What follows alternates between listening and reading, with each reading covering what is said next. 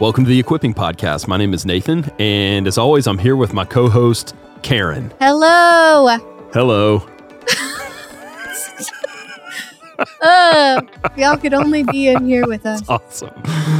Hey, we're going to continue our conversation with Scott Booth on the transmission of the Old Testament text. You guys enjoy this episode. We're back this week with Dr. Scott Booth from the Pillar Seminary. Yep. And if you listened to last week's episode, you might have a headache. we uh, we definitely geeked out a little bit just about writing in the ancient world, which I think was a good just introduction to this subject, just to understand some of the complexities when we come to an issue like the transmission and reliability of the Old Testament.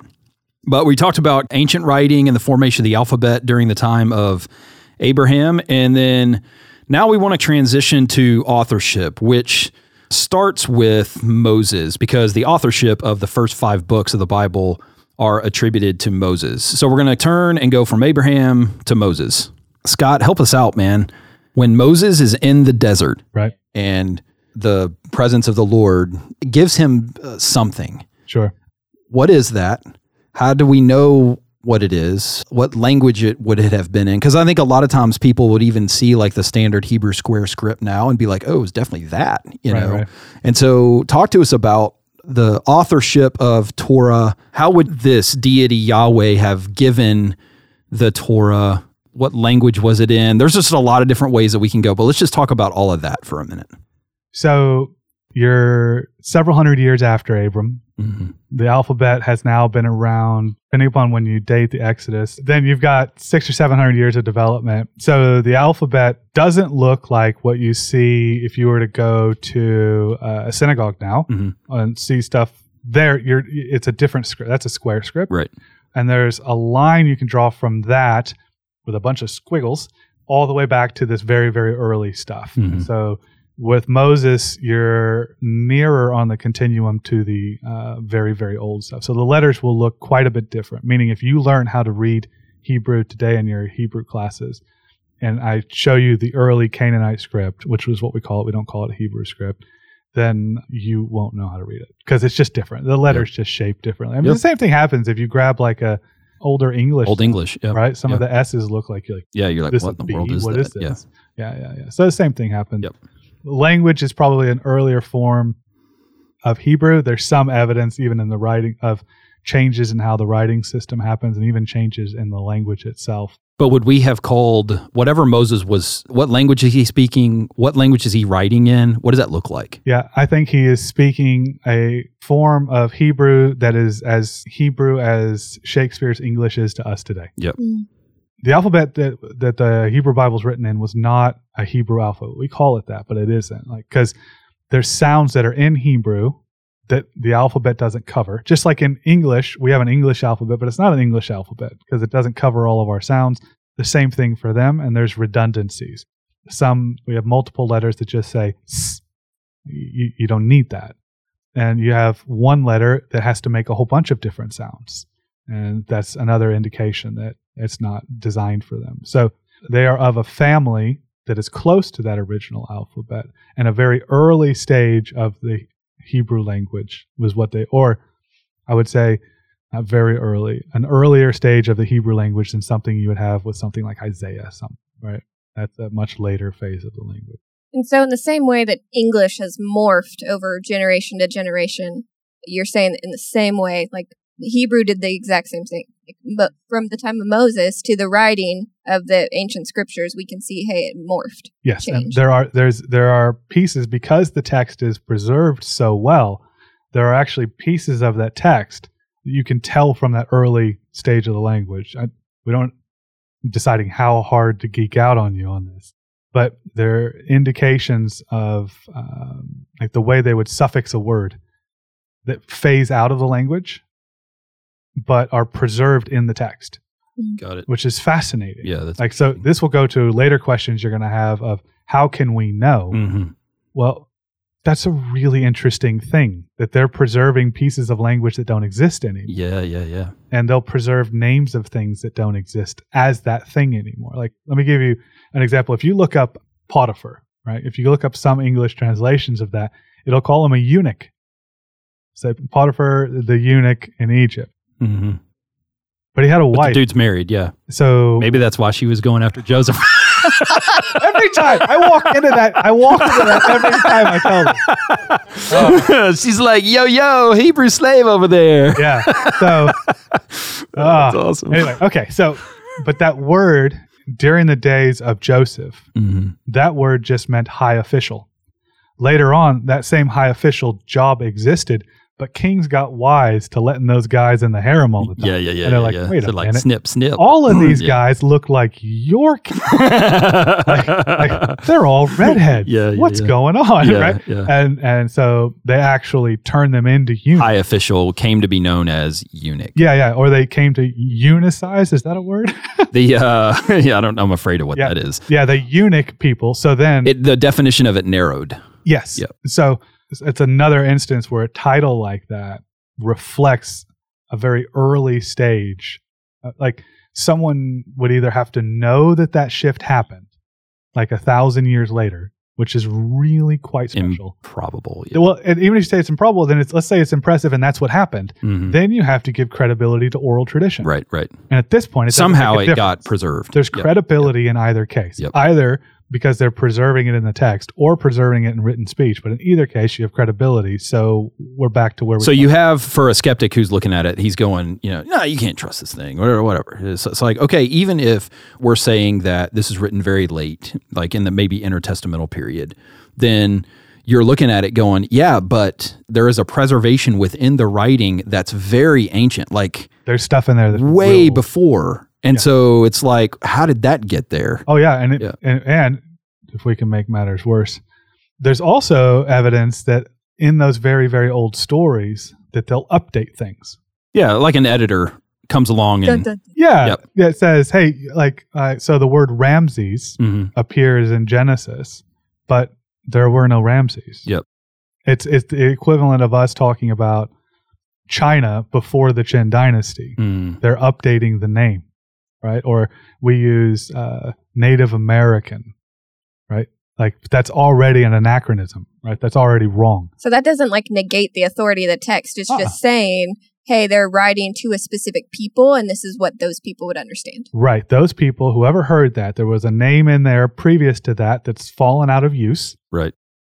And so they had to update that name so that the reader or the listenership probably Yep. could uh, was able to identify. Yeah. Is that Quit that saying- old guy that's that's been right. dead a long time? That happens in a bunch of places. Yep, And yep. names are a real helpful way to that. But in a sense, provides some help because they're updating some things but not others. And so that gives you an indication, if nothing else, that this is more complicated than you might think. Yeah. You Yeah. can't just write the thing off as uh, garbage because I would agree. This is more complicated than I would have thought. but I, I guess the, the other thing is know that like there's I think there's two important points as you dive into this. One, you're not the first to walk this path, Yeah. right? Like people much more knowledgeable than you have been walking this a long time. And two, they've come out the other end with their faith intact. hmm So it's okay. Yeah. Like yeah. you can do this. You're you're on safe ground. Let it be what it is. yeah, plumb the depths of the text. That's okay. And you can even get down into the nitty gritty, and you're not going to come out being like, "No, Jesus didn't raise from the dead." Yeah, of course. right? Yeah. You're okay. So dive in. Let's shift to like authorship. So probably a lot of times people are like, you know, in fact, I got a call f- one time from somebody that was like, Nathan, somebody just said that the first five books of the Bible was wasn't written like all at the same time, you know, and those misconceptions are really common. So talk through like what did it look like for the Torah to be given to Moses or whatever that looked like to the final form of it that ends up being the first five books of the Bible. And now we have fully entered the territory where everyone gets mad at whatever answer you give, right? So Whatever. Just so you fun to know, be Let them be you. mad. yeah, and also That's why you're a guest. like, Yeah. So you- deniability, right? that's right. Right. Okay. So just before we dive into this, know that this has been something that's been questioned for a long time, both within the academy and also within the faith community, trying Mm-hmm. to figure stuff out because you have Moses apparently writing of his own death. Yeah, right. Which is So yeah, it was a yeah. little- that's a little Yeah. something's funny there. Yeah, but totally. still, Christ will refer to And also saying he's the most humble man on the earth. right, which is funny. That's a funny story. All right. So But what were you, you were saying? Christ even refers to it. yeah, he goes back the books of Moses, Yeah, right? yeah. So, um, which Authorship is definitely attributed to Moses. it's it's real tricky to pin all this stuff down because authorship doesn't work the same in the Old Testament world as it does in the uh, New Testament in the first world. century. Yeah, that was Uh, a totally different context. Totally different. So, for example, who wrote the Epic of Gilgamesh? hmm Who wrote the Babylonian creation stories Yep. or the Ugaritic one? Who wrote them down? hmm Like it just don't know. Yeah. It's it's not it's not on the grid really. We know things that are written down by Moses. So very specifically there are like we know he wrote on the tablets, right? And we know there's another writing of the covenant that happens on Ebal and Gerizim. They write it on some kind of plaster. We know Samuel writes and puts stuff down next to the ark mm-hmm. in the ark about the way that kings will behave. We also know that they can update names and things like that, as we've talked about earlier. Yep. So, who wrote stuff? You're already entering into a different set of concerns Yeah, right. It- that's than good. in that world than when New Testament. It's like, wait, did Paul write this? Because if Paul didn't write this, then let's throw it out of the canon. Exactly. Yep. And what you're saying there is that audience back in the day was like, yeah, we're not asking that question. We're not asking. It matters that Moses is involved in the first five books. Yeah. It absolutely matters in the writing of that. Because there's a lot of the Lord says this, Yeah. the Lord told him this. Right, right. And so if you got Snuffy over there who just came out of the mines in Egypt or whatever, and he's like, hey, I'm saying the Lord said this, that's so categorically different than Moses who's going, hey, the Lord has revealed himself to me. Right, And right. And the writing down of something is different from the hearing of it, right? So if the Lord says something to him, he still has to go down and write that in a coherent manner, right? And it's just different. Now, on the other side of this are theories that say things like, oh, well, there's all these different sources that are then glued together. Yeah. Here is uh, my main beef with this. which is the whole like JEPD. Yep. Which is the Yahwist, the Priestley, the Deuteronomist, or something like Sure. that. Yeah. These different sources that people have theorized. There were these various streams, and they all came into this one river. Right. Someone glued Yeah. at different phases, they're glued together. Right, Someone right, glued right, the right, JE together, and then we'll call him something different. And then the P, oh, wait, maybe we don't have a P. It, like, how did this text come together? Mhm. It's used by looking at scripture, and sometimes you'll see stuff like the origins anyway. You'll see the the name of the Lord, Yahweh will show up a bunch, and then sometimes it's just God. And so someone's like, well, maybe these are different sources, and they're not trying to hide the gluing together of it. Right. Right. Okay. Part of the problem I have with this theory is it originates in a world that is entirely ancient Near Eastern and illiterate. Mhm. This idea of uh, how the Torah was authored with these different sources doesn't originate from a bunch of people who are like, wow, we really know the ancient world and this is what we think. Yeah. It's, it's like Germans engineering stuff because that's what they do. They're like, here's all these pieces. Yeah, I bet yeah, they yeah. fit together like Yeah, this. they build Uh, Volkswagens. yeah. that's terrible. and that's how I get fired.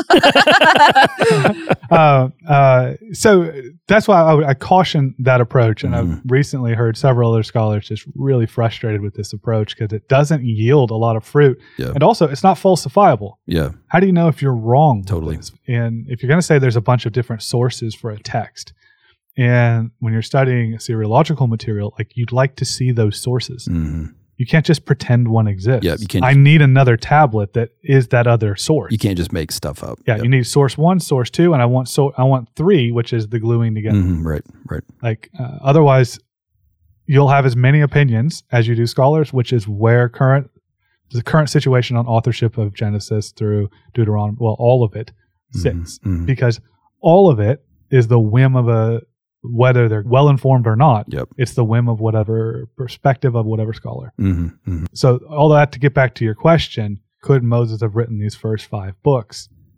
Whoever wrote the first five books is literate in many of the same things that Moses would have been trained in in order to become literate. Mhm. So, when you learn, when you're being trained, you, you learn creation stories and flood stories and legal material and this is kind of stuff how it goes, which is what you find in Genesis through Deuteronomy. Yep. So I don't consider it impossible, but I also know the text is thicker than that. And also know that it's a community passing it down to Right. be read. Right. And at the same time, the last thing to say is these books are so well sculpted as a coherent unit. Like, just give you a little bit of an example. You mentioned Genesis 1 through 11 and Genesis 12 and beyond. Through 50. Yeah. They're so different, right? Mhm, mhm. But, like, think about, for example, like in Abraham's family, all the lying, Mm. lying and lying and lying. Everybody's lying. Like, Rebecca's lying. th- These people, like, everybody's lying. Yeah. Jacob's lying and Joseph's lying and the brothers, everybody's lying. But who lied in Genesis 3? Exactly. Yeah. And you think, oh, that's just a coincidence. Well, notice that every story from Abraham on down involves these two boys Mm. and the boys or these boys and their brothers. Yeah. Right. And this conflict between these boys. And it culminates in one of them faking a murder Mm. of one of them. And where does that happen? Genesis 4. Yeah. This is this is part of these wholes. So even though we want to say that these are segmented pieces, Mhm. this is a It's literary way it is- too- it's, yeah, it's yeah, too yeah, good yeah, to I mean, it's definitely a literary masterpiece in the ancient world. That's right. I mean, All of these yeah. are e- even go to numbers, which we don't have obviously time to dive into that. That each of these books are masterpieces. The structure of Leviticus. Talk to any legal guy who geeks out. Yeah. like it's just brilliantly done. Mhm. Each of these books are brilliant. The Book of Exodus as a hero story, which includes legal material. I mean, mm-hmm. it's just bonkers. So if we like back out a little bit, look at the big picture of authorship. No, We okay. Oh no, no, no. No, yeah. We let's can do stay in the weeds. okay, so what what I've heard you say is, hey, we as 21st century Americans are asking questions that these authors, whoever they were, never intended to answer. right, Okay, so their purpose in writing is different than what we maybe wanted to. right, or or there. Some of your initial questions when you're approaching the text of authorship and date They're not concerned with. the community that receives and pass down these writings that's not their primary concern Mhm, Right. mhm. And then I heard you say, hey, the Old Testament, the question of authorship is very different from the New Testament. Yep. And so, what do we know? If we have options of who were the authors, especially if we're looking at the first five books of, of the Bible, there's a spectrum of, hey, it was either Moses, one author, As or, a source, right, Yep. versus four or five different sources that were glued together. which I'm hearing you say is not not like yeah, that i yeah, don't yeah, buy right, that Right. Because it's too much of a literary. yeah and, and the text leans too heavily on moses as this epic prophet Yeah, as right. the ability of joshua to repeat the stuff that's been said there and write it up there so there's something something was written very early on Yep. and given that the text is a very good coherent whole you've got to approach this tenderly Mhm. because it's it's and the fact that you don't actually have the sources Right. it's almost like I, I don't know what to do. Yep. If you're trained primarily in ancient Near Eastern stuff, right, and then someone discovers the Bible, you're very limited in some of the analysis you can perform. Hmm. You would just have to say, I don't know. There's not enough information to Yep. ask this Right. So question. the answer is we ultimately don't know. It appears that there's one author. Yeah. It appears that they are of the same status of Moses. They're literate. We know that it's one continuous story. It's one Yep. book.